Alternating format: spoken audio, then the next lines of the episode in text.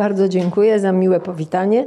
Cieszę się, że jestem częścią takiej sekwencji, w której widzę, że będzie kontynuacja tego tematu, bo oczywiście dzisiaj dotkniemy sobie niektórych spraw, ale jest on, e, ten temat bardzo mm, szeroki. E, myślę, że też e, w zależności od czasu, od epoki, bardzo się zmienia, inaczej się rozumie pewne pojęcia, nawet dotyczące atrakcyjności. No i chciałabym poza tym, żeby dzisiaj dzięki tym refleksjom, które postaram się w Państwu wzbudzić, e, również e, uwolnić się od częstej, niestety częstej, przesadnej troski, takiego, takiego zaaferowania e, tą częścią atrakcyjności, która jest na samym wierzchu, czyli tą zewnętrznością. Bo oczywiście ona ma wielkie znaczenie i ogromnie jest ważna, ale proporcje między tym, jak człowiek się na zewnątrz prezentuje, a kim naprawdę jest, czasami są zachwiane. I czasami właśnie ten wygląd przesłania albo zwraca nadmierną uwagę, i z tego wynika niestety y, dysproporcja w bezpośrednich skutkach polegających na tym, ile uwagi poświęcamy jakiej sferze życia albo jakiej sferze własnej, własnego funkcjonowania. I to głównie o to chodzi. Y, no więc atrakcyjna, czyli, czyli właściwie jaka, jak już powiedziałam tak kuluarowo, wstępnie, to na ten temat mamy bardzo wiele osób ma swoje własne, zaraz, bo tutaj mi się coś więc atrakcyjność ma dwa aspekty. Ponieważ tym słowem atrakcyjny określamy coś, co przyciąga, określamy już w gruncie rzeczy pewną dynamikę, ponieważ ma to słowo nawet zawiera element przyciągania, element jakiegoś e, zwracania uwagi. No i jest to, jest to szeroka sprawa, ale takie kilka krótkich e, refleksji dotyczą tego, żeby patrzeć na człowieka jako całość. I naturalnie, że będziemy pewnie częściej pierwszą rzecz, jaką się zauważa, to jest to, co reprezentujemy na zewnątrz, ale gdy myślimy o sobie, to możemy poświęcić, czy możemy trochę skupić się bardziej wnikliwie i objąć od razu sferę wewnętrzną i zewnętrzną. Jeżeli chodzi o wygląd, o urodę, o zwracanie uwagi swoim e, zewnętrznym wyrazem, to wszyscy Państwo przyznają, że właściwie i mężczyźni, i kobiety jednakowo e, wolą być atrakcyjni niż nieatrakcyjni. I ja więcej miałam do czynienia w pracy e, przez 20, prawie 27 lat w Instytucie Psychiatrii z osobami, które bardzo e, psychicznie były ciężko poszkodowane z powodu rozmaitych kompleksów, i te kompleksy Pewnie w 90%, może, może jakoś w tych granicach, e, dotyczyły jakichś defektów zewnętrznych.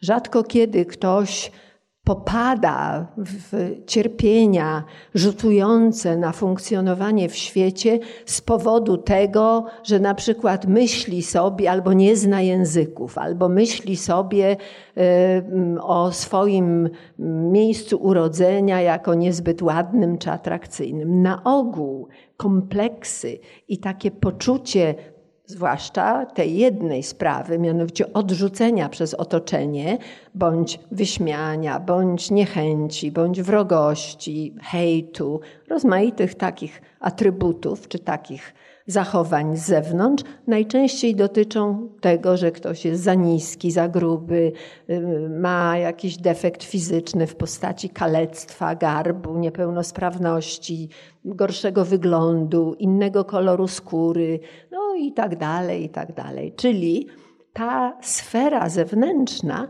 ona przysparza nam znacznie więcej, może nie głębokich powodów, ale na pewno e, bezpośrednich wpływów na nasze samopoczucie. Dlatego to jest dosyć ważne i nawet kiedy wstępnie ktoś mi zaproponował, żeby się tutaj z Państwem spotkać i ten temat został zaproponowany, to sobie pomyślałam, że to no, bardzo ciekawe i chyba bardzo dobrze, dlatego że e, odpowiednio wcześnie, odpowiednio e, w taki pogłębiony sposób warto samym sobie pewne rzeczy po prostu uładzić, uporządkować. No i tutaj kilka takich rzeczy Państwo widzą, żeby przyciągać, żeby tą atrakcyjność swoją w sposób dynamiczny, w sposób wyczuwalny realizować, no to trzeba, to trzeba jakoś się prezentować, zwłaszcza gdy weźmiemy konfrontację ze światem innych ludzi. Yy, w jakiejś grupie czy na tle pewnej społeczności, trzeba e, zwracać uwagę w sposób pozytywny, bo jest też atrakcyjność negatywna, która zresztą powiedziałam, przysparza nam bardzo wielu nieszczęść, smutków, dramatów, niekiedy nawet samobójstw, bo ktoś tak bardzo jest e, niechętnie przyjmowany albo wrogo, albo odrzucony przez swoją grupę przyciągać lepiej trwale. Więc to jest taka już sygnał, który pewnie się przewinie kilkakrotnie w tym naszym dzisiejszym spotkaniu. Mianowicie atrakcyjność może być bardzo płytka, może być takim e, fajerwerkiem, ale może i można w sobie wypracować pewną umiejętność prezentacji czy autoprezentacji w taki sposób, żeby miała ona charakter y, nieulotny, tylko nieprzejściowy, niesytuacyjny, tylko bardziej uniwersalny i trwały. To jest oczywiście lepsze, dlatego że działa tutaj, jeżeli ktoś prezentuje się w sposób y, elegancki, albo w sposób przyjazny, albo w sposób ładny, jakkolwiek atrakcyjny. I potrafi konsekwentnie w, tym, w tych granicach e, zakreślających właśnie ową atrakcyjność utrzymywać się bez odstępstw, bez zbyt drastycznej rezygnacji. Jak idę na przyjęcie, to bardzo się staram dobrze wyglądać, ale codziennie, w powszednim dniu, w innych okolicznościach zaniedbuje się. Otóż, jeżeli ktoś potrafi i wypracuje taki rodzaj, e, um, taką umiejętność i takie środki, bo to oczywiście e, ma być zespolenie rozmaitych czynników. To nie tylko chodzi o to, żeby zawsze mieć super kreację, suknię czy ubranie, bo tych super pięknych rzeczy no można, można mieć dwa, trzy, pięć, a poza tym jak idę do warzywniaka po kartofle, no może lekka przesada, może to nie o to chodzi, żeby wtedy też chodzić w dżetach. A więc jeżeli się wy pracuje, pewną konsekwencję, a jednocześnie będzie ona miała jednakowo miły, jednakowo przyciągający yy, charakter, bez względu na okoliczności. Czy to będzie gala wieczorna, rozdanie Oscarów, czy to będzie spotkanie yy, na przystanku i wejście na kawę z przyjaciółką, to w tych granicach utrzymywanie pewnego niezmiennego stylu, który będzie posiadał warianty, ale będzie się trzymał tych ram. Oczywiście ułatwia, a nawet można powiedzieć, że e, pracuje sam na siebie. Dlatego, że wystarczy powtarzalność pewnej e, klasyfikacji, pewnego typu dbałości, żeby od czasu do czasu można było na przykład nawet o tym w ogóle nie myśleć, ponieważ i nam to wchodzi w nawyk, i innym wchodzi w nawyk. I po prostu przyzwyczajamy siebie i otoczenie do tego, że na przykład zawsze mamy czyste paznokcie, albo że o, Marysia, ona jest niesłychanie schludna, albo o, Krzysztof, to jest człowiek, który jest zawsze ubrany jak z igiełki. Czy ma dżinsy i t-shirt, czy jest ubrany do ślubu, to już są różnice wynikające z okoliczności. Natomiast pewien styl utrzymuje taki, który ludzi przyzwyczaja i działa się wtedy, odbiór jest podobnie nawykowy, jak i ten, ta projekcja. Więc to są takie, powiedziałabym już, e, jak stylista czy kreator chce doradzać, to na takie rzeczy zwraca uwagę. Więc przy okazji możemy sobie też o tym pomyśleć, że będzie to dużo bardziej owocne i bardziej efektywne wtedy, gdy szukamy sposobu na to, żeby środki wyrazu, za pomocą których się prezentujemy, żeby swoją atrakcyjność w granicach własnych potrzeb wyeksponować, to dobrze jest, żeby tego zanadto nie zmieniać, żeby to nie była e, jakiś ogromny wysiłek w sobotę i niedzielę, a pozostałe pięć dni w tygodnia to całkowita rezygnacja. Chodzi o taką umiejętność E, wejścia w pewną rolę osoby atrakcyjnej zewnętrznie no, a, i trzymanie się tej roli. Dam Państwu dobrą analogię, bo to, co mówię, to może się wydawać albo banałem, albo zbyt skomplikowane e, w drugiej skrajności. To jest trochę tak jak z mówieniem. Jeżeli ktoś pięknie mówi, a pięknie mówić to jest część atrakcyjności. To jest tak jak pięknie się ubrać, tak jak pięknie się uczesać, tak jak pięknie śpiewać, tak jak pięknie pracować. Cokolwiek się robi, to można robić to atrakcyjnie albo niechlujnie. Otóż z mówieniem jest podobnie jak z tym rodzajem szacunku dla własnego, jakiegoś wypracowanego bądź poszukiwanego, bo to może być jakiś etap przejściowy, pewnego stylu.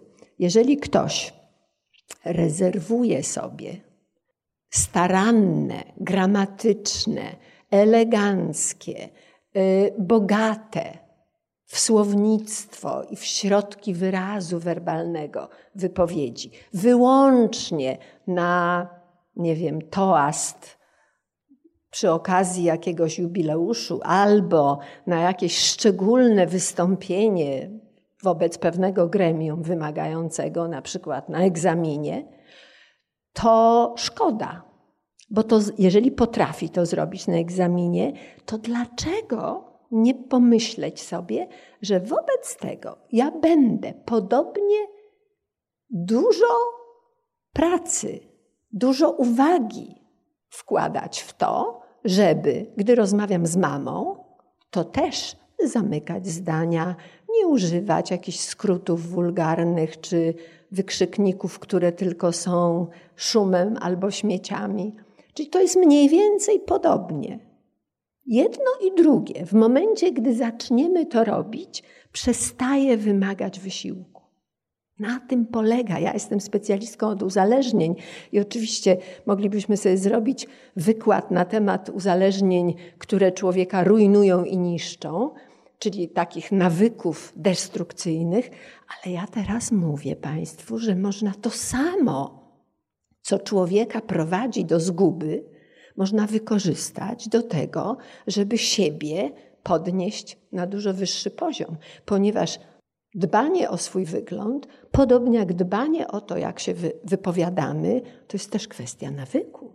Jak się tego nauczysz, jak to wyćwiczysz, jak będziesz szanować tą swoją zdolność do, oczywiście w granicach pewnego poziomu, nie wiem, czy ktoś z nas potrafiłby być Szekspirem koniecznie, ale na swoich własnych etapach życia i w swoich własnych sprawach można albo zejść poniżej poziomu, albo zejść troszkę, podnieść się troszkę powyżej tego takiego e, nie, niewyszukanego czy niedbałego poziomu.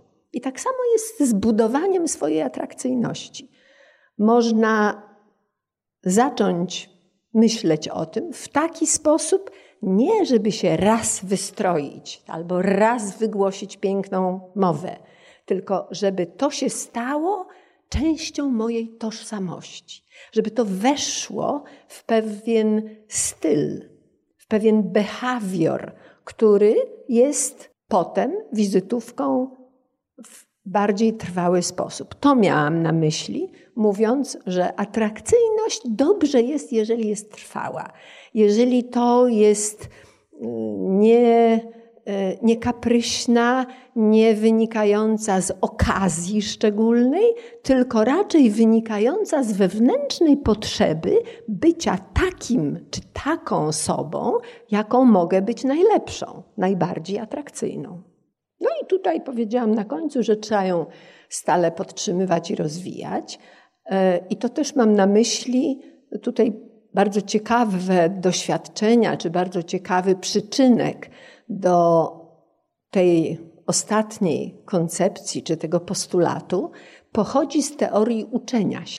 Teoria uczenia się to w największym skrócie, już takim lapidarnym, starożytni zresztą podkreślali, że e, matką doskonałości jest ćwiczenie, że osiąganie perfekcji w jakiejkolwiek dziedzinie to jest kwestia treningu, to jest kwestia powtarzania.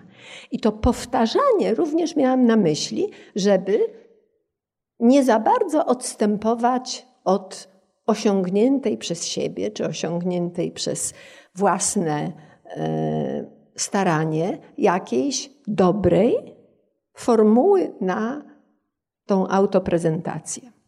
No i oczywiście w atrakcyjności trzeba mieć, a to jest też zupełnie zrozumiałe, każde małe dziecko już to wyczuwa, przynajmniej jeżeli nawet świadomie tego nie wie, że w zależności od płci, od tego genderu, którego się tak wszyscy strasznie boją. Nie wiem dlaczego, bo to chyba dlatego, że nie znają języków i mi się wydaje, że to jest jakiś, jakiś e, smok upiorny. Ale płeć jest wyznacznikiem pewnych granic atrakcyjności. No i oczywiście z tym, co w sposób naturalny, dzięki przynależności do płci kobiecej czy do płci męskiej, w zależności od tego, jakie, jakie są te brzegowe warunki, atrakcyjność będzie przybierać pewne określone e, postaci. I w stosunku do kobiet i w stosunku do mężczyzn, to zresztą od tego zaczęłam, że atrakcyjność jest dla obydwu płci bardzo ważnym aspektem dotyczącym tożsamości. Tym niemniej niejednakowo się manifestuje. No i teraz w tej dziedzinie, w stosunkach międzyludzkich, w społecznym odbiorze atrakcyjności kobiety i atrakcyjności mężczyzny, zaszły ogromne zmiany, zwłaszcza w ostatnim dwóch stuleciach, czy w jednym ostatnim stuleciu w stosunku do kobiet, a bardzo niewielkie w stosunku do mężczyzn.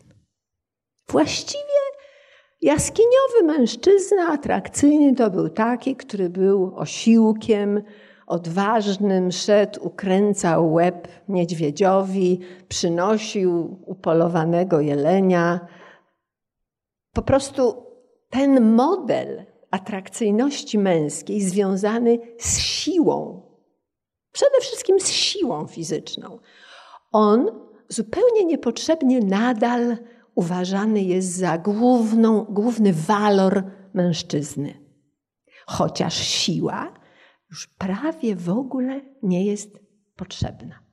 ponieważ mamy dźwigi, mamy maszyny, mamy mechaniczne, niesamowite urządzenia, które zastępują rąbanie kamieni, układanie jakichś brył, zwałów, piramid. To wszystko dzisiaj robimy dzięki niesamowitemu postępowi techniki.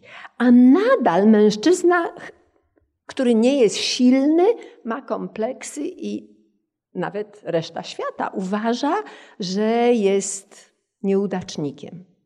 Podczas gdy ten, ten model, on po prostu tak niesamowicie się ten tak e, stereotypowo zatrzymał na jakichś czasach, kiedy rzeczywiście bez siły fizycznej nie można było normalnie zapewnić bytu sobie.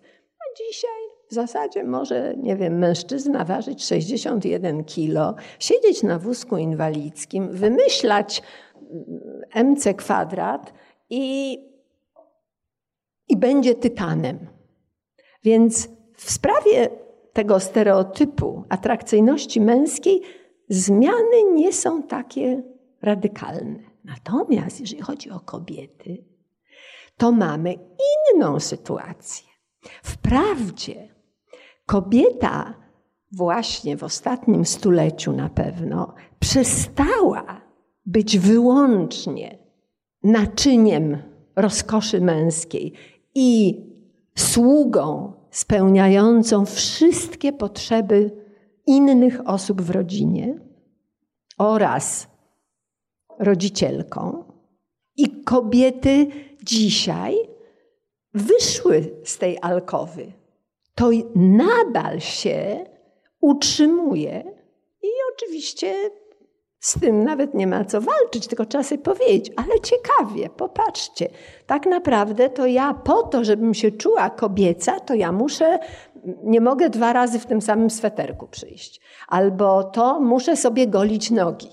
Albo to muszę, czyli uroda odgrywa tak ważną rolę, jak odgrywała wtedy, gdy to był jedyny atut kobiety.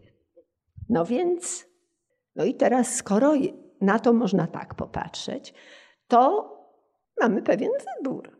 I można troszeczkę przynajmniej, no tyle, żeby zwolnić to napięcie, które zwłaszcza wtedy, gdy dorasta się w klimacie kształtowanym przez te stereotypy zamierzchłe, dawne, których już właściwie Formalnie to nie ma, ale jeszcze ciągle istnieją w takim rozproszonym paradygmacie. Na przykład dzisiaj wszystkie panie tu obecne będą sobie wracać same do domu. Jedna autobusem, druga tramwajem, trzecia długim spacerem. Niektóre koło północy wrócą dopiero, niektóre się zatrzymają gdzieś w pubie na jedno piwo, prawda? No to sto lat temu było to w ogóle niemożliwe. Po pierwsze, żadna z was by nie siedziała w żadnej sali wykładowej. W ogóle kobiety były analfabetkami, w ogóle nie miały szkół jeszcze. Prawda? Więc gdy tak było i byłyśmy wyłącznie towarem matrymonialnym, no to wtedy rzeczywiście trzeba było opakowanie tego towaru niesłychanie starannie wy, wypracowywać. A dzisiaj Oprócz tego, że jesteśmy na giełdzie matrymonialnej, ale również robimy, niektóre kobiety robią te same, niektóre dwa razy więcej niż te same rzeczy, które robią mężczyźni. Więc jakoś się w stosunku do kobiet ten, ten, ta, ta, e, te kryteria powinny się zmienić trochę. I one się zmieniły. One się zmieniły, tylko czasami mamy jakąś niezaspokojoną tęsknotę, albo tęsknota to jest piękne uczucie, ale często mamy kompleksy, a to już jest gorzej. A jeszcze czasami mamy poczucie winy, a niektóre z nas miewają poczucie wstydu, że nie wyglądają jak Julia Roberts albo jakaś tam, nie wiem, kto tam jest waszym idolem czy idolką. Czyli czasami mamy sprzeczność. Mamy tak, taki, taki konflikt paradoksalny. Z jednej strony doskonalimy jakąś sferę, która wynosi nas ponad taką schematyczne myślenie o kobiecości i doskonale się w tym sprawdzamy i pięknie to robimy i osiągamy sukcesy i mm, statystycznie na przykład na wyższych uczelniach w Polsce jest o 36% więcej dziewczyn niż chłopaków.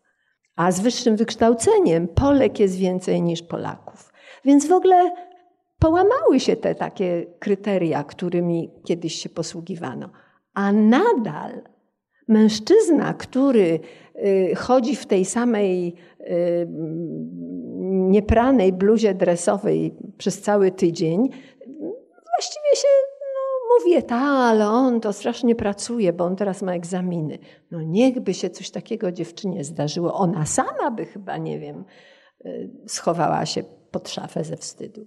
Czyli takie myślenie, które pozwoli na to, żeby odejść na krok do tyłu od swojego autoportretu i zobaczyć, z czego on naprawdę się składa. Kobiety dzisiaj to nie tylko ta y, apoteoza urody. Kobiety dzisiaj to osoby, które składają się z całego człowieka, a nie tylko z powłoki cielesnej.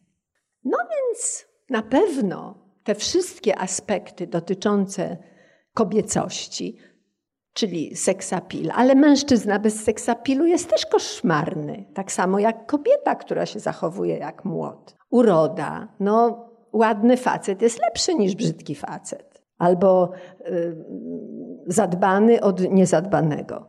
Opiekuńczość to jeszcze ciągle, jeszcze ciągle jest sfera właściwie w stu procentach, no może już w stu to przesadzam, ale w 99% zarezerwowana dla kobiet.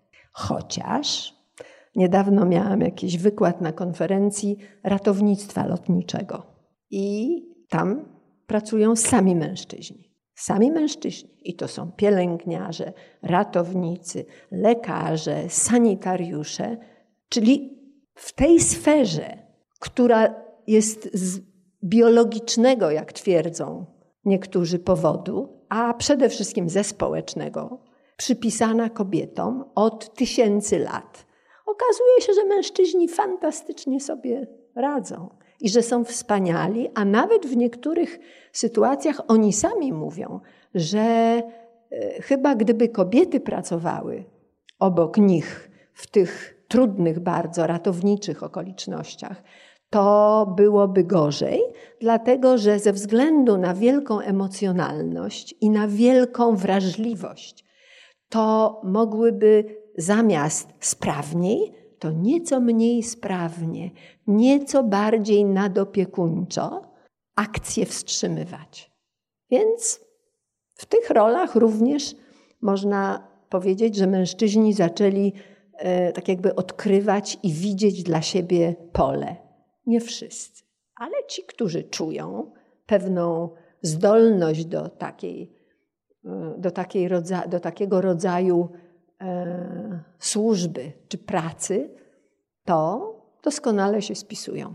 Ale jeden z aspektów, który jest dobrym odzwierciedleniem tego, tego stereotypowego e, rozumienia pewnych ról kobiet i mężczyzn, jest informacja, statystyka, która w Polsce, ja niedawno coś pisałam i dotarłam do e, roczników statystycznych i to się nie zmienia niestety. Jeżeli się małżeństwu jako pierwsze rodzi dziecko niepełnosprawne, upośledzone fizycznie bądź umysłowo, to zostaje w tej rodzinie, zostaje jako ojciec tylko siedmiu mężczyzn na stu, a dziewięćdziesięciu trzech odchodzi. Nie dlatego, że mamy jakąś dziwną, okropną e, sytuację moralną. Nie, nie umieją. No bo też się nie uczą. bo też na przykład w Niemczech w żłobkach pracuje 25% opiekunów dzieci, wychowawców i, i e, nauczycieli pracuje młodych mężczyzn. W przedszkolu, do którego chodzi mój wnuczek, pięciolatek, jest jeden chłopak, Marek. Taki 26-letni, po szkole pielęgniarskiej, e, harcerz, który doskonale się z tymi dzieciakami umie obejść, dzieci go uwielbiają. Są cztery wychowawczynie i jest Marek. W modelu mężczyzny, tym, o którym powiedziałam, że jeszcze ciągle, mimo że świat się pozmieniał, ale został pewien stereotyp. Mężczyzna to jest wtedy szczęśliwy, jak mu się wszystko udaje. Pewne zjawiska, nawet ich nie wartościujmy, ale one wiążą się z pewnym stereotypem. I można na stereotyp patrzeć jako na żelazne buty, które, się, które nie pozwalają ci biec. A można na stereotyp popatrzeć jak na kolejnę, w której utknęłam, ale mogę zrobić krok i jestem na równym gruncie i mogę zmienić kierunek. Myślenie jest sposobem na odchodzenie od niedobrych, a zwłaszcza takich, które krzywdzą kogoś. Bo co to znaczy niedobre? No, to nie to, co nam się nie podoba, tylko to, co komuś przynosi szkodę, kogoś krzywdzi, kogoś pozbawia jakichś ważnych wartości. I w tym kontekście ten stereotyp mężczyzny, który jeżeli nie odnosi sukcesu, to załamuje się. A kobieta też lubi sukces. Która z nas nie lubi sukcesów? Ale nawet gdy nas nie spotyka sukces, to zdobywamy się na to, że ciągniemy jakiś ciężki wózek, tym bardziej, że nie możemy na przykład dzielić trudów z kimś, kto dobrze by było, żeby został obok. Więc to są takie czasami trudna bardzo kwestia, ale stereotypy, one szkodzą. I w tym wypadku oczywiście szkodzą rodzinie, szkodzą temu dziecku, szkodzą tej mamie, ale jakże strasznie szkodzą mężczyźnie, skoro nawet o tym mówić nie mogą. Bo to jest naprawdę dramatyczny, smutny, przykry taki relikt, który już to najnowsze pokolenie, myślę, że wasze, tej młodej części sali, to już będzie zupełnie inne, bo to już zaczęło ewoluować. Czyli my wychodzimy z pewnego e, porządku i zaczynamy budować nowy. Ten nowy może być dużo bardziej otwarty, dużo bardziej e, niestereotypowy. No więc tutaj trochę jest takiej ja już o tym powiedziałam, więc nie będę się długo nad tym zatrzymywać, ale tak było. To podporządkowanie, to e, wtedy atrakcyjność kobiety na czym innym polegała. Wtedy trzeba było do tej roli się odpowiednio e, kreować. I wtedy było łatwiej. Dlatego, że repertuar umiejętności, repertuar e, wiedzy, doświadczenia był dużo węższy. Dzisiaj to się szalenie rozszerzyło. I uzyskanie możliwości do samorealizacji poza tymi paroma rolami, westalka ogniska domowego, praca w domu, y, bycie oddaną nałożnicą, podporządkowanie roli, y, w której dobrze, jeżeli była zgoda, ale to nie zawsze była zgoda. Dobrze, jeżeli była wierność i oddanie, a wcale nie zawsze tak było. Więc w tamtych rolach trzeba było pilnować kilku aspektów swojego rozwoju, swojej osobowości, swojego wyglądu, po to, żeby się mieścić w tych ramkach. Gdy się to poszerzyło, a same poszerzyłyśmy, nikt nas nie zaprosił, tylko się raptem jakieś sufrażystki, emancypantki, feministki zaczęły rozpychać, rozpychać. I oczywiście, że mamy fajniejsze życie dzisiaj. Bo dużo mi przyjemniej, że mogłam sobie z Warszawy do Katowic przyjechać, jakieś wykłady robić, jakiś doktorat kiedyś napisać, skończyć trzy fakultety, a przy okazji urodzić fajne dzieci, mieć wnuki. Y, więc to, to jest po prostu takie życie, które od tysięcy lat mężczyźni mieli, a kobiety nie. A dzisiaj kobiety chcą też i też już mogą. Ale w związku z tym ta atrakcyjność przestała być taka ukierunkowana, taka sztampowa.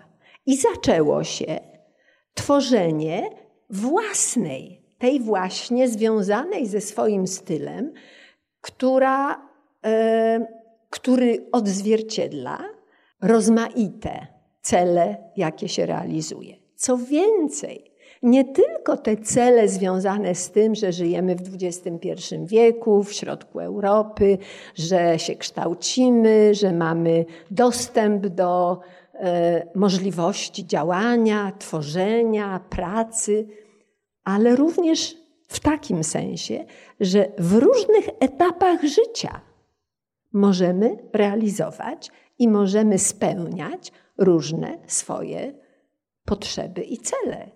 I nasza atrakcyjność też się do tego dostosowuje. To jest żywa, dynamiczna struktura. Jak się ma 20 lat, to oczywiście człowiek myśli głównie, jakie ma rzęsy, jakie nogi, jaką kupić sobie kieckę i na jakiej dyskotece, w jakich obcasach wystąpić. Ale gdy przechodzi się do etapu, w którym się jest, nie wiem, mamą, żoną, to wtedy buduje się inną zupełnie. Jest się gospodynią domową, zastanawiam się, czy chcę ikebany, czy będę zawsze miała jeden żywy kwiat w wazonie, czy zrobię wnętrze takie, czy zbuduję dom taki, w którym będzie klimat wiecznej zabawy i będzie skrable na stole i Chińczyk i szachy i będziemy wszyscy sobie razem, czy może będziemy każdy tam. Czyli buduje się ten ten świat w zależności od tego, na jakim etapie życia jesteś. Kiedyś to było w ogóle niemożliwe. Dlatego, że było się w tej jednej, jedynej roli, która w dodatku była zawsze o krok z tyłu. Ja jak kiedyś byłam w Londynie, bo dużo z Polonią pracuję, tam oni mnie zapraszają, żeby tam pomagać w różnych problemach imigranckich, ale one są takie same jak wszędzie, tyle że tam mają troszeczkę trudniejsze warunki, bo, bo są w obcym kraju. I pamiętam, jest taki wspaniały kościół polski w Londynie na Ealingu i znany ksiądz Dariusz Kwiatkowski, który założył Centrum Pomocy Rodzinie w Licheniu. W ogóle to on był moim studentem, jak ja pisałam doktorat na Kulu, więc znaliśmy się wcześniej. Wspaniały, w ogóle cudownie. Taki zaangażowany społecznie, zrobił tutaj wielką robotę i kiedy już to centrum ruszyło, i nadal zresztą pracuje, to go wtedy wzięli i go wysłali na placówkę do, mm, do Londynu. I ja nawet ubolewałam. Myślę sobie, no jak to, no człowiek, który tyle włożył serca, no ale i bardzo dobrze, bo on tu włożył serce i to już ruszyło. A przyjechał do Ilingu i w tej parafii, w miejscu, bo to jest taki północno-zachodnia część Londynu, taki, taka, taka odległa dzielnica, tam jest bardzo dużo mieszka Polaków. Było, jak on mi sam mówił, mówi, wiesz, jak przyjechałem, to było jakieś 500 osób, parafian. Jak była e, pasterka, no to mniej więcej tyle osób przyszło. A po, teraz już tam jest 8 lat chyba, czy 7, czy 8 lat, mówi, no już po dwóch latach to miałem 6 tysięcy, a teraz ma 20 tysięcy w parafii. Ale zorganizował tam życie tych ludzi w tak fenomenalny sposób, że no w samym kościele odbywa się 18 mitingów anonimowych, alkoholików, e, DDA, Alanon, bo oczywiście problem alkoholowy jest największy i najwięcej z tym problemów. E, w samym kościele, w tych salkach w ciągu tygodnia jest 18 różnych grup się spotyka.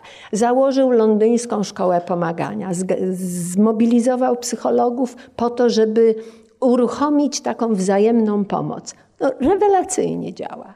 I on jak się żegnaliśmy, zresztą bardzo się świetnie udało, pełna sala, w ogóle tłumy, po 300 osób było w ogóle na tych naszych zajęciach. Ja tam ze trzy dni tak non-stop pracowałam.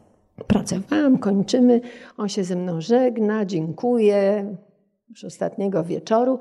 No i mówi na pamiątkę, masz tu Ewo, pani doktor Ewo, masz tu od nas e, symboliczną, symboliczny dar. I wręcza mi kubek ładny kubek do kawy, biały. I mówi, a on będzie ci zawsze przypominać. E, najważniejsze, żeby nigdy nie zapomnieć, to jest, że na pierwszym miejscu jest mężczyzna, a za nim jest kobieta. Ja mówię, nie no Darek, ale trafiłeś. To nie było w jakimś złej intencji. To nie było w ogóle przeciwko, bo naprawdę się i przyjaźnimy, i rozumiemy, ale po prostu do głowy mu nie przyszło, że może, może powinna być kobieta i mężczyzna patrząca na tym samym poziomie prosto sobie w oczy, albo stojąca obok, idąca za rękę. Nie. To jest obrazek, który mamy podtrzymywać. Więc złego z tego nic nie wynika, bo ja się tak za bardzo nie chowam w cieniu, ale jednak ten model troszkę uniemożliwia rozumienie atrakcyjności inaczej niż tak, jak było kiedyś. Żeby się komu podobać?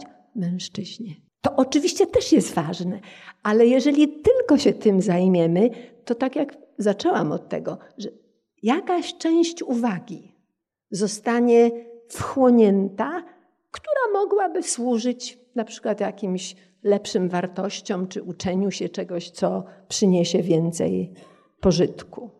No i tu co kobietom wolno, wszystko wolno. Można być królową, można być baletnicą, można dostać Nobla, można być y, parlamentarzystką w Europie, wszystko. To jest ten, oczywiście e, to stwarza nie imperatyw, to nie jest nakaz, że ja mam koniecznie zostać królową albo parlamentarzystką, tylko ja mam wybór. Ja mogę. I to jest ta nowa rzecz, którą mężczyźni zawsze mieli, a kobiety mają od niedawna. Dlatego zresztą niektórym trudno jest yy, pogodzić, ponieważ myślenie w kategoriach tego cały czas yy, szukania potwierdzenia swojej wartości przez podziw dotyczący urody, to zakłóca i odbiera bardzo często ogromną część energii, która, e, czy takiej energii emocjonalnej nawet, która po prostu psuje humor, bo się, ja znam osoby, które, nie wiem, kończą trzeci fakultet i ja mówię, a po co? No, bo wszyscy mi mówili, że jestem zdolna, bo to, bo wygrała konkurs, bo dostała się na dobre studia. No, to w czym jest problem? No, bo ja nie wiem, co robić w życiu, bo ja nikogo nie mam. Ja mówię, a szukasz? No nie, bo ona. Czyli zaczyna być takie skłócenie między tym, czego się gdzieś w głębi duszy pragnie, i ten wybór, który się dokonuje, wcale nie jest własny, tylko podlegający z kolei szukaniu na przykład koniecznie spełnienia w jakichś sukcesach, e, które być może będą ważne, jak się będzie miało 40 lat, czy 50 nawet, ale nie wtedy, kiedy człowiek jest i biologicznie, i hormonalnie, i prawdopodobnie emocjonalnie, i duchowo jakoś nastawiony na to, żeby na przykład przeżyć miłość. I ten zgrzyt może być bardzo kosztowny. I dlatego trzeba po prostu się sobie uświadamiać te potrzeby. No i tu równe prawa.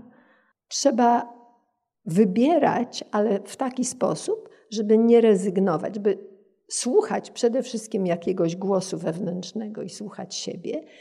No i oczywiście ja rozumiem, że mogą być problemy, ponieważ nie, nie wszędzie, tak jak u nas, ma się pewne, te pewne progi wysokie. Otóż u nas, kiedy na przykład y, kobieta założy rodzinę, zaczyna wychowywać dwójkę, potem trójkę dzieci, i przerwie swoje studia, albo w ogóle nie skończy studiów, albo skończy studia i podejmie pracę, ale ze względu na rodzinę z tej pracy będzie musiała przynajmniej zwolnić tempo, albo się wycofać częściowo, albo całkowicie, to potem wrócić jest bardzo trudno.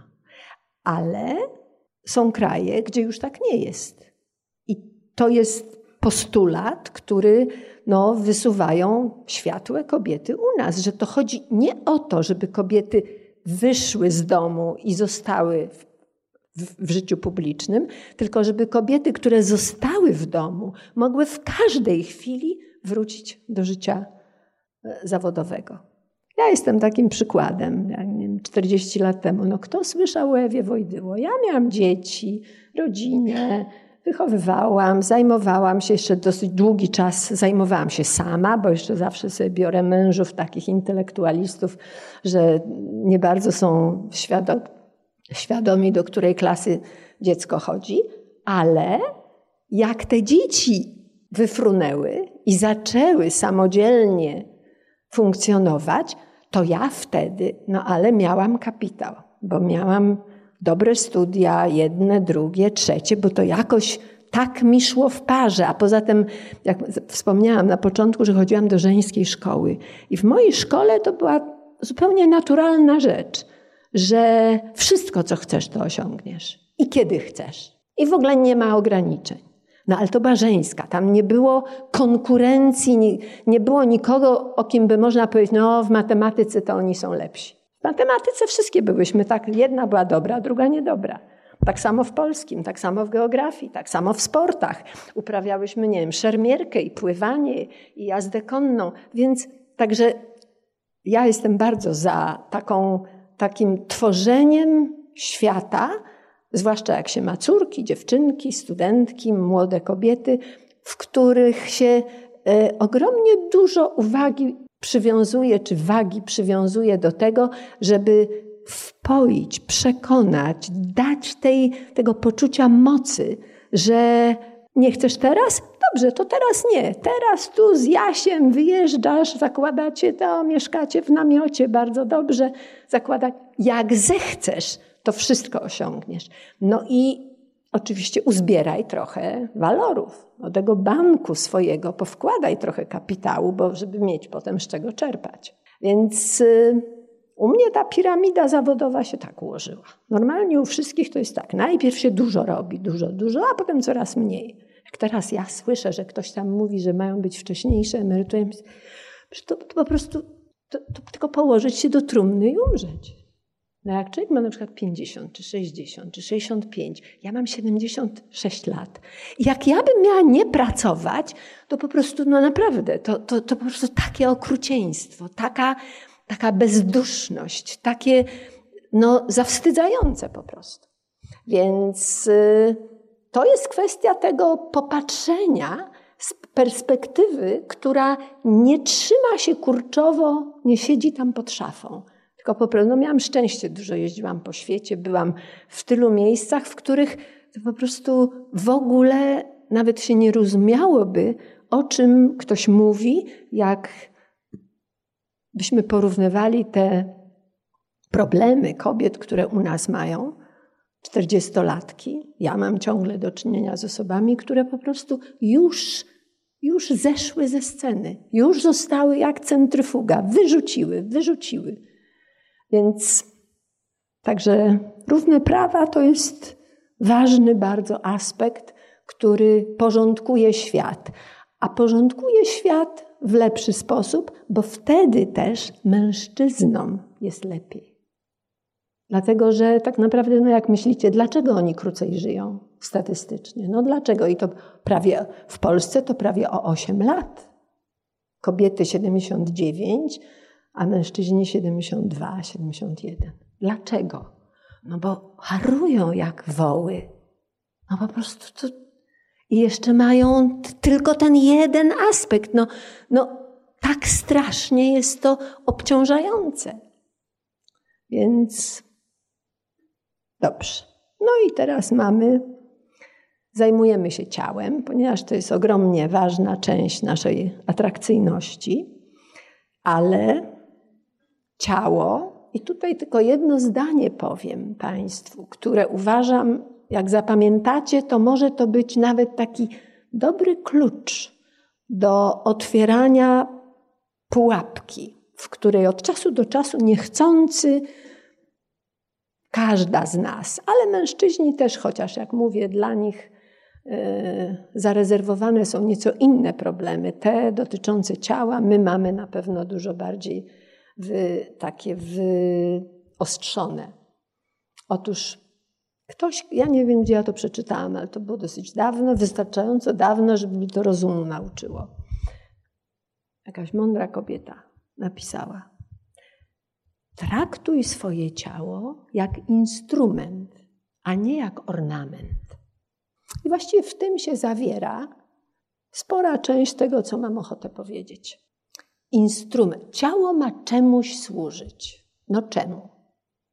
Żeby się poruszać, żeby dobrze się czuć, żeby założyć ładną sukienkę, żeby móc E, sprawnie funkcjonować, a nie wegetować bez ruchu, bo się nie mam siły, bo moje stawy pękają jak wielkie cielsko na nim noszę, na nich noszę.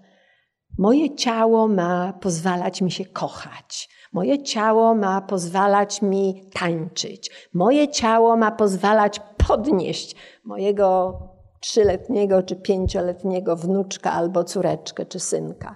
Czyli ciało czemuś ma służyć. Natomiast jeżeli zapomnimy o funkcji, a zaczynamy myśleć wyłącznie o ozdobie, paradoksalnie wcale nie dbamy o to ciało. To dbamy o te atrybuty, o korale, o naszyjniki, o jedwabie, o sukienki, o galerie, o sklepy, o szafy, o szuflady, o nylony. Natomiast ciało przestaje być wtedy takim celem, tylko zaczyna być wieszakiem, na którym się drapują różne akcesoria po to, żeby robić wrażenie. A tak naprawdę to ciało, jak zaczniemy traktować jak instrument, jak e, samochód, w którym jest silnik, albo atrapę z plastiku, która wyłącznie pięknie wygląda, ale nigdzie nie pojedzie. I właściwie jest bez wartości.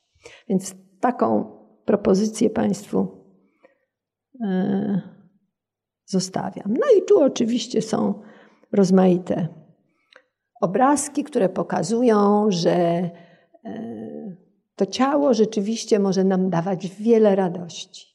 Ciało, które w ruchu, które coś osiąga, które wbiega po schodkach, które pozwala przejść, nie wiem, przełęcz wetlińską, ciało, które pozwala marszem przemierzyć cztery przystanki zamiast jechać tramwajem.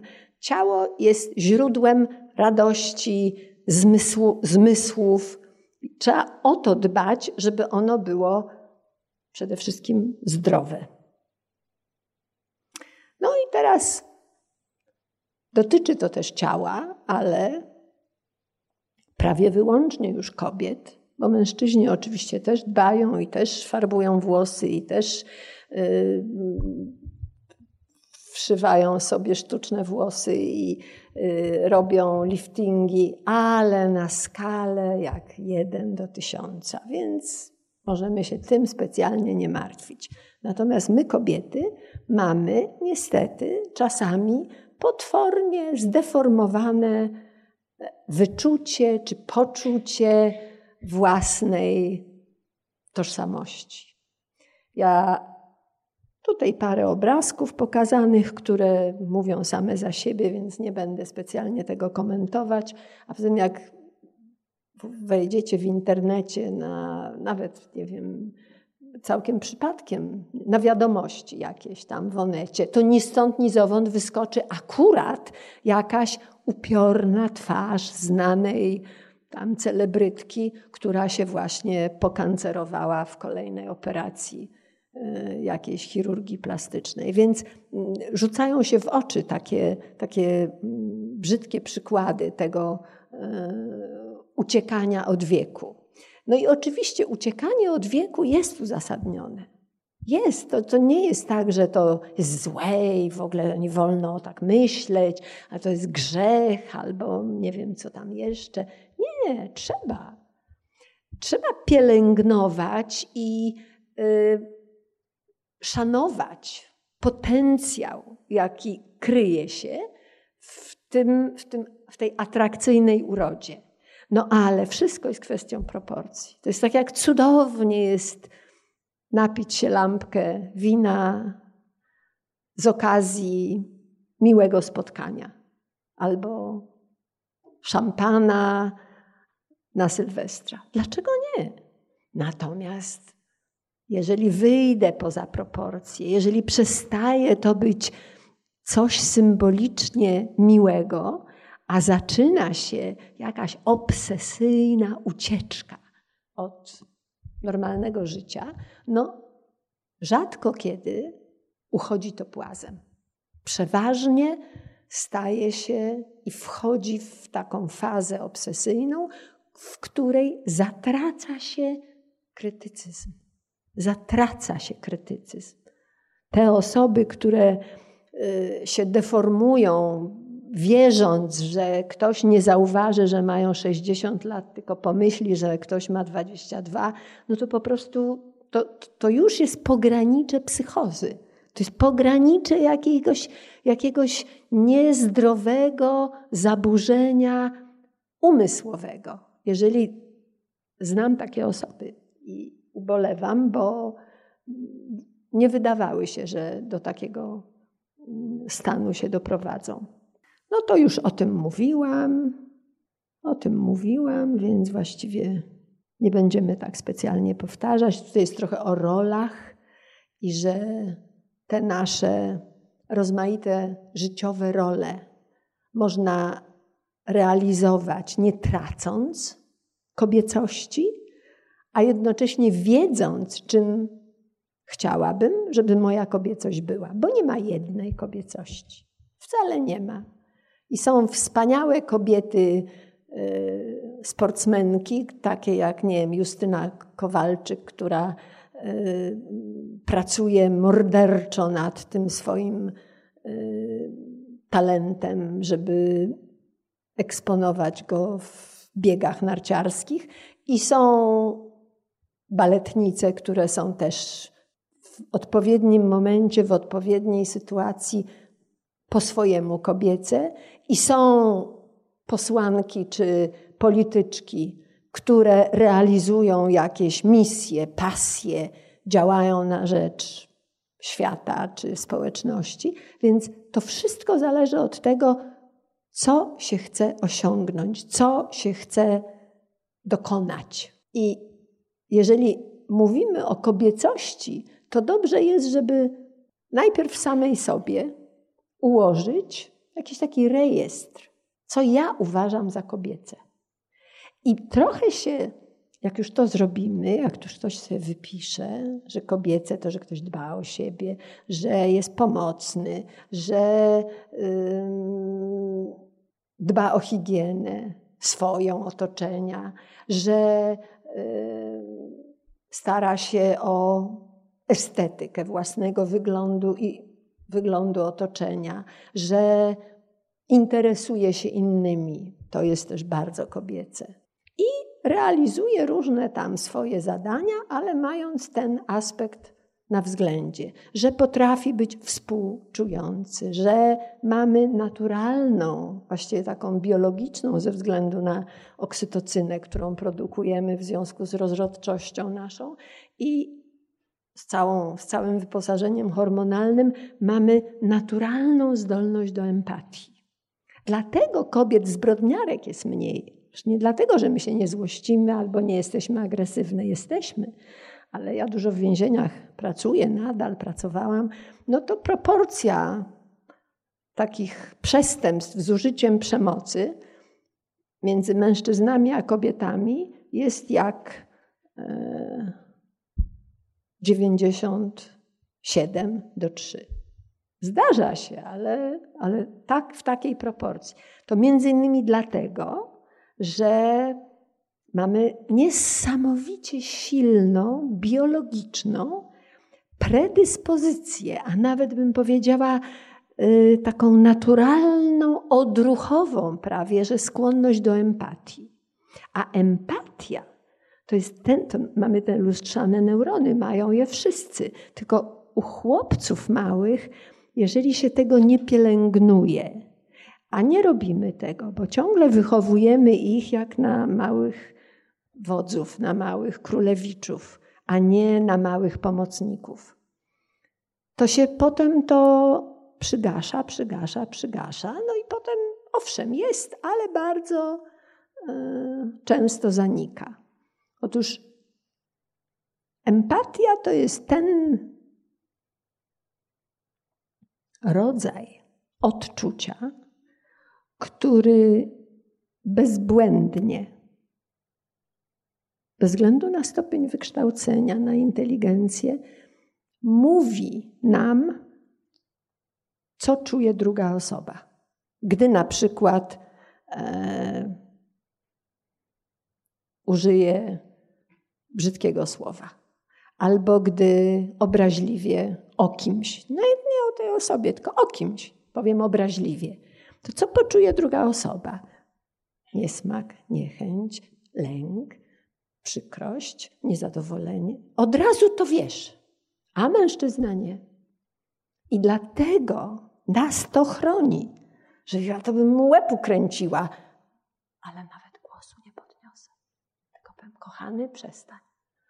Prawda? To jest właśnie to. Ale to dlatego, że mamy taką, no i oprócz tego pewnie jeszcze taka kindersztuba, która nad nami te kilkadziesiąt milionów lat, czy tam tysięcy, nas trzyma w ryzach.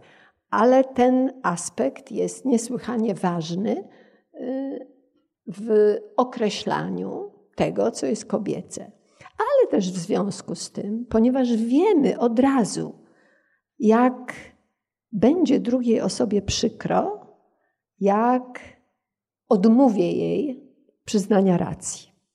To każdemu jest przykro.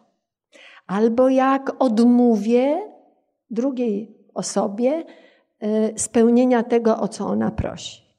Ponieważ od razu to wiem, to nawet jak odmawiam, to robię to delikatnie. No, wiesz, no nie mogę, chciałabym, dobra, innym razem.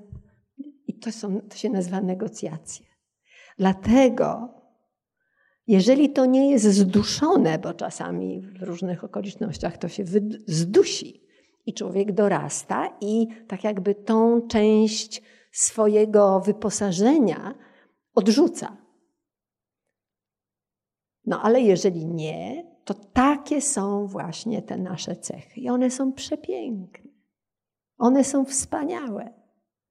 W świecie, w którym dałoby się łączyć ten męski styl decyzyjny, apodyktyczny, autorytarny z tym ustępliwym, a może nieustępliwym, bo my wcale tak łatwo nie ustępujemy, ale takim konsyliacyjnym, takim dążącym do przekonania.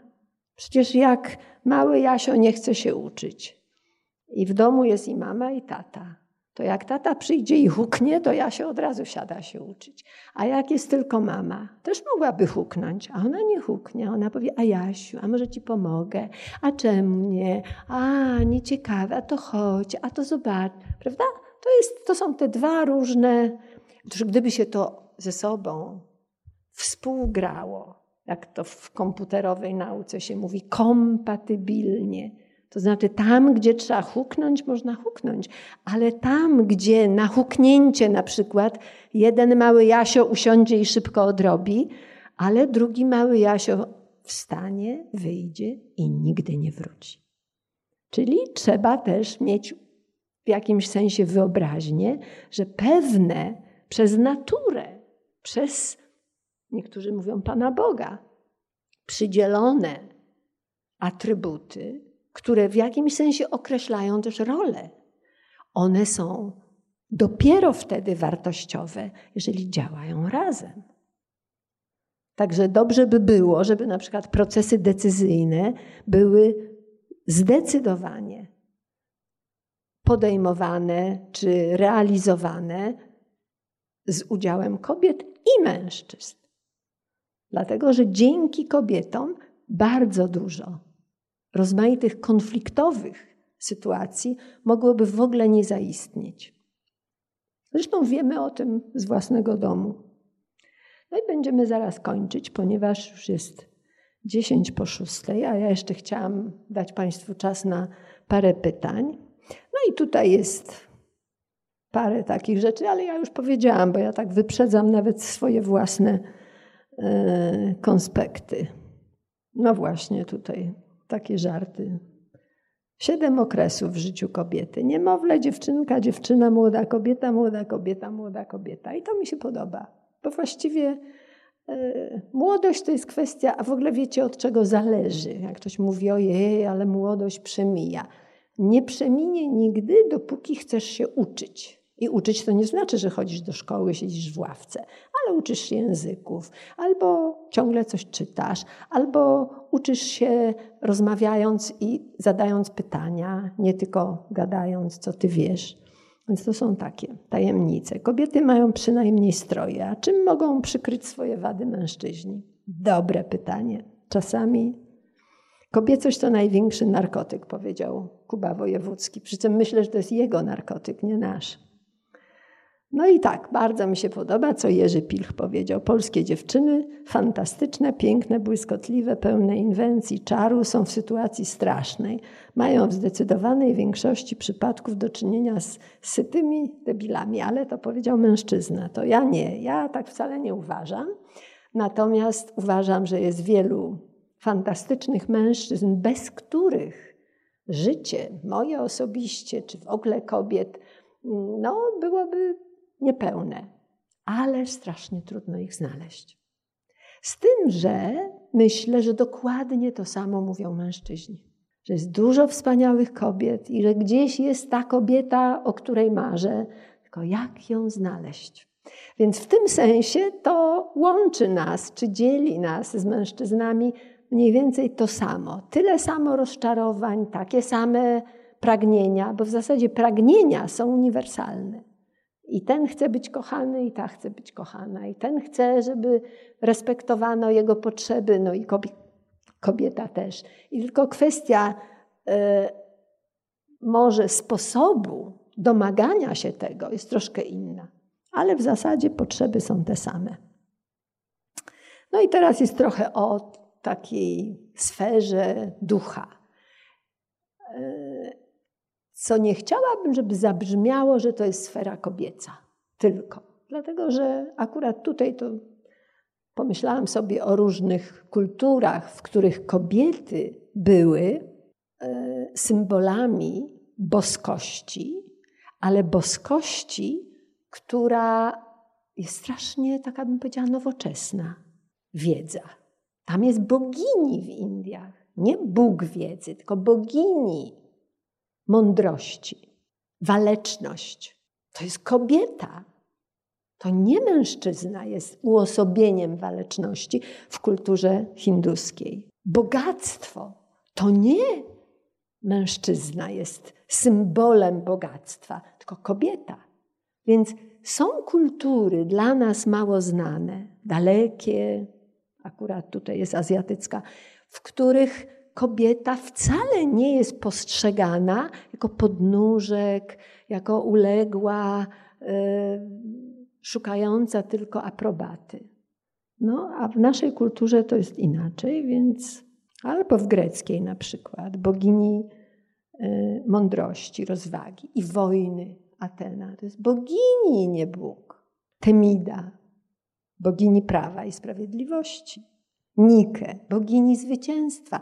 Grecka mitologia starożytna kobietę pokazuje w rolach, czy jak gdyby jak mała dziewczynka rozgląda się po świecie, to może się utożsamić z taką świetlaną, niesamowicie wzniosłą, a jednocześnie wcale nie ograniczającą do roli tylko podporządkowanej osoby. Więc pokazuje, że to niektóre kultury i to w prawiekach uwzględniały taką, powiedziałabym, niezwykłą, zupełnie dzisiaj nieobecną. U nas właściwie no, trudno powiedzieć, żeby jakakolwiek mała dziewczynka, czytając elementarz albo podręczniki yy, o wychowaniu w rodzinie, miała możliwość utożsamienia się z boginią wiedzy, z boginią zwycięstwa, z boginią waleczności, z boginią,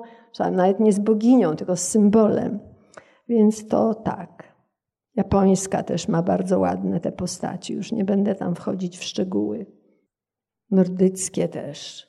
Kobiety to tam, to, to, to jest jakaś, jakaś siła, jakaś moc, która oczywiście to nie przekłada się z obrazka na charakter człowieka, ale jednak jest częścią paradygmatu, częścią tego, co się nazywa mentalność. To jest coś takiego, że albo się to szanuje i podziwia, albo się to spycha i uważa za mało ważne.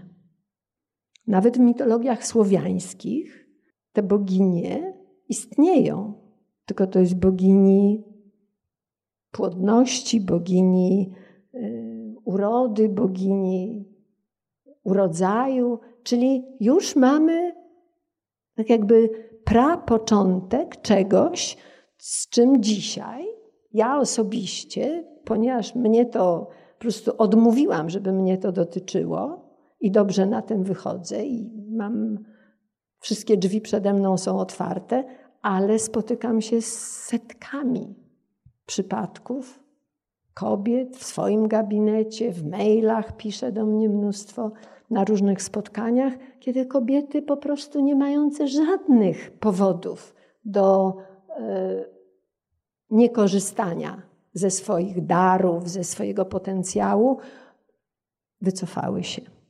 U nas nie ma bogini. Jest Matka Boska, która po prostu umie cierpieć. Cierpiała jak syn na krzyżu. Był. No i tu. I teraz, moje drogie, mam psychozabawę na ostatnie pięć minut, a potem jeszcze dam wam. I teraz, tak jak widzicie, jest tutaj napisane, sobie na palcach liczcie, a ja zaraz tutaj pokażę pytania. I zero to jest nigdy, a pięć to jest zawsze. I tak, czy w grupie, jakiejkolwiek, na zebraniu, w pracy, y, w szkole, przemilczasz swoje pomysły, pytania lub propozycje? Zawsze, czasami albo nigdy. No i od zera do pięciu. Liczcie sobie. Czy y, do wykonania wymagającego dużego wysiłku, zadania, też w różnych tam sferach. Zapraszasz inne osoby, zamiast zrobić to koniecznie sama. Czy ustępujesz innym, przyjmując ich propozycje, mimo że akurat nie masz na to wielkiej ochoty? Czy pytasz o zdanie, nawet w sprawach, które dotyczą tylko ciebie? Czy wyrabiasz sobie opinię o ludziach od pierwszego wejrzenia, zanim ich dobrze poznasz? No i teraz, kto miał ile punktów? Ktoś, kto mówił zawsze, zawsze, zawsze, to jesteś kobieca. Ale w stylu naszych prababek. Zastanów się, czy nie rezygnujesz ze zbyt wielu swoich potrzeb. 15-17 punktów, jesteś bardzo kobieca i dość dobrze umiesz dbać o realizację swoich zamierzeń. No, w porządku. 10.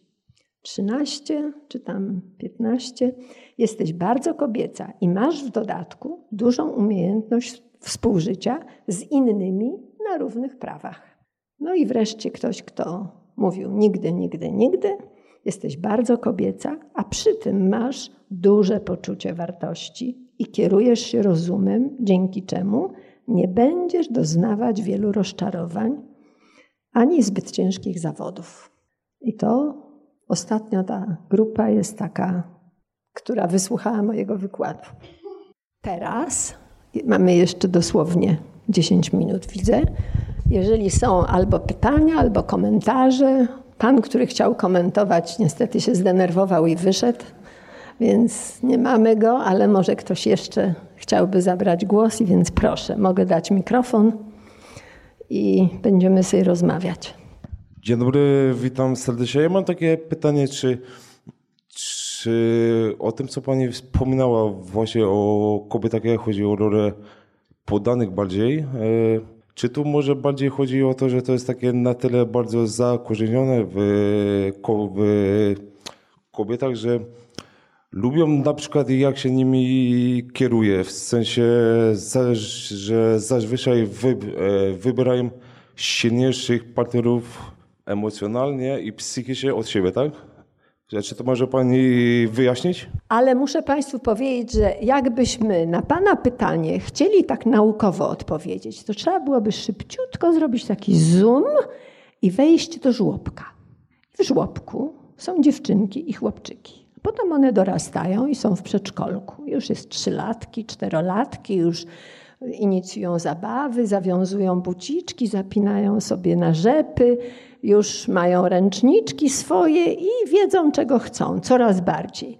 I na poziomie naj, najmniejszego wieku, kiedy już dziecko zaczyna manifestować swoją wolę i swoje potrzeby, to muszę panu powiedzieć, gdybyśmy wszystkie dzieci ubrali w jednakowe pajacyki i na główkę założyli jednakowe czapeczki, nawet nie rozróżniłby pan, który jest chłopczyk, a która dziewczynka, i wszystkie dzieci wolą zarządzać, wolą wziąć klocek, jak go chcą, niż oddać, jak chce ktoś drugi. Wszystkie. I potem gdy dorastają, albo nawet w trakcie, gdy się uczą, to się nazywa socjalizacja, gdy się uczą bycia razem i będzie takie przedszkole, bądź taki dom, w którym żyją, w którym Małgosi powie się, Małgosiu, no daj Jasiowi, bo on chce sobie poczytać. A jak Jasio będzie miał książeczkę, a Małgosia zechce mu wy, albo zabawkę, samochodzik. I Małgosia będzie chciała mu wyrwać z rączki, to usłyszy: Małgosiu, no nie wyrywaj, przecież Jasio teraz się bawi. Wystarczy ile razy taki komunikat usłyszeć, żeby inteligentna osoba zapamiętała do końca życia. A je, także potem, się, jak to jest, to ja tego nie wiem. Pan powiedział, że taka jest ciągle jeszcze w obserwacji naszego życia, taka jest reguła, albo tak się zdarza, że wiele kobiet szuka sobie partnera, mężczyzny, który będzie silny i będzie on decydował. I nie ją będzie pytał, na co wydamy teraz te pieniądze, tylko on będzie komunikował, na co ona ma wydać, a na co nie wydać. Tak rzeczywiście jest, tylko czy to tak jest, bo takie są kobiety, czy to tak się zdarza, ponieważ od małego dziewczynki są inaczej wdrażane w relacje i chłopcy inaczej. Nie jest problem. To jest kwestia, ja ponieważ jak mówię, ponieważ mnie wychowywała sama mama, miałam takiego pecha, że mój tata zginął w czasie wojny. No pewnie jakby nie zginął, to bym była w ogóle trochę inna. Ale mnie wychowywała sama mama i jakieś kuzynki mamy. Chodziłam do żeńskiej szkoły. Skończyłam pierwsze moje studia historii sztuki, na których były same dziewczynki. Potem skończyłam psychologię, na której tak jak tu, same dziewczynki, a było dwóch rodzynków. Czyli ja dorastałam w takim świecie moim. On był sobie tam jakiś inny. Ale jeszcze powiem Wam więcej. Ja po wojnie zaczęłam chodzić do szkoły, po II wojnie światowej zaczęłam chodzić do szkoły. Miałam 7 lat, jak poszłam. I do matury było nas 19 w klasie maturalnej. W mojej klasie, zaraz się rozpłaczę, w mojej klasie, bo zawsze jak o tym mówię, to mam wzruszenie wielkie. Na 19 dziewczynek ani jedna nie miała taty. Widzi pan to? No to jak ja mogę być inna? A to dlaczego? Ja w ogóle w Szczecinie chodziłam do szkoły ponieważ to były ziemie odzyskane. Moją mamę tam ze mną razem przewieźli z Kazachstanu, z Sybiru i tam się znalazły same osoby ze, ze wschodu, przesiedlenie. No i taka była 47, 48, 49, 50. W 58 roku maturę zdawałam. Czyli to była taka rzeczywistość.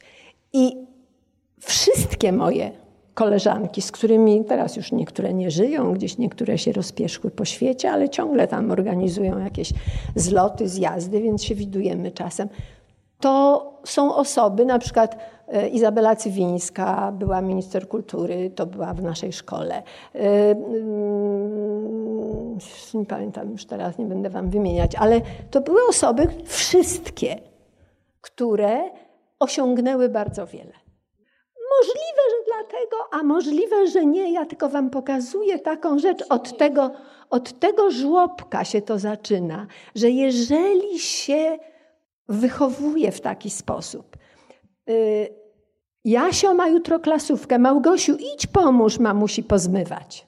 Mamo, ale ja też mam klasówkę. Ale ty sobie poradzisz. Ale wiesz, Jasio to musi się na studia dostać, a ty w razie czego... I to nie musisz kończyć tego zdania. Więc w ten sposób się utrwala, powiela i przedłuża i podtrzymuje pewną, no, pewien paradygmat, pewien schemat. Proszę? Nie miał Pani kto wspierać, nauczyła się Pani być silna. Ja bym życzyła wszystkim ludziom na świecie, żeby mieli takie wsparcie jak ja. Ja bym życzyła wszystkim dzieciom na świecie, żeby miały taki dom jak ja. Ja miałam, naj... jak ja teraz jako terapeutka słyszę, co ludzie przechodzą w tych swoich wspomnieniach z dzieciństwa, książki o tym piszę. Więc yy, jeden rodzic, jeżeli jest dobry, to jest lepszy niż cała armia nie wiadomo czego. Więc, ale to wszystko, najcudowniej jest, jak jest w ogóle rodzina, żeby, najlepsza by była, żeby nas było 14 w domu. To najlepsza by była. Tylko, że to nie chodzi o to, jaka jest, jak, czy co się dzieli, kto ma ile pracy, kto się czymś zajmuje, tylko raczej jakie wartości wyznajemy. Jeżeli wyznajemy taką wartość, że dziewczynka to aby wyszła za mąż, to ta dziewczynka będzie miała dużo trudniejszą możliwość, a może w ogóle niektóre które wchłoną to. To będzie tak jak mowa ojczysta. Jakbyśmy się wszyscy znaleźli w Tokio w dniu urodzenia, to nawet z, mam, z twojej mamy i z twego taty ty byś mówiła po japońsku, a nie po polsku. Ponieważ to, czym człowiek nasiąka, to potem tym się staje.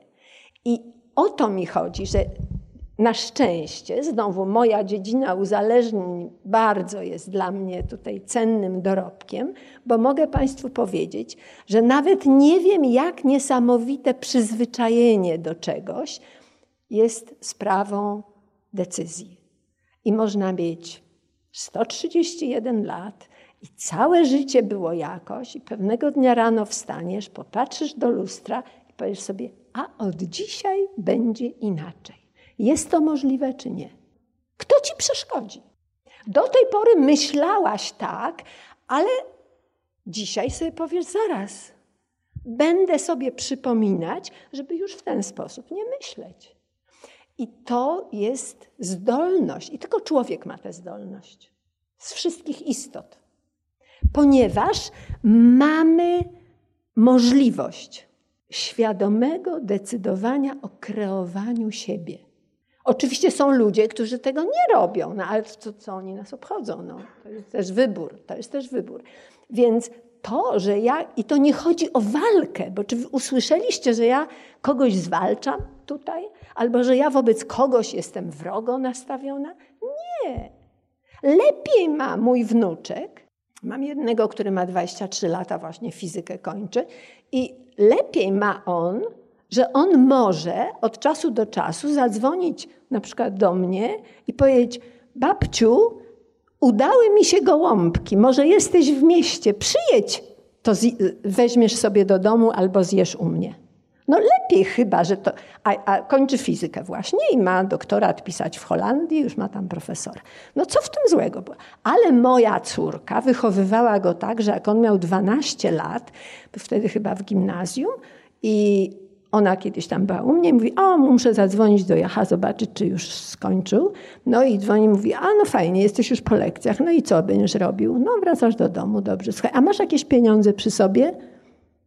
To ci wystarczy. Wiesz co, to zrób jakieś zakupy. Ja dopiero o piątej kończę pracę. I zrób coś na obiad.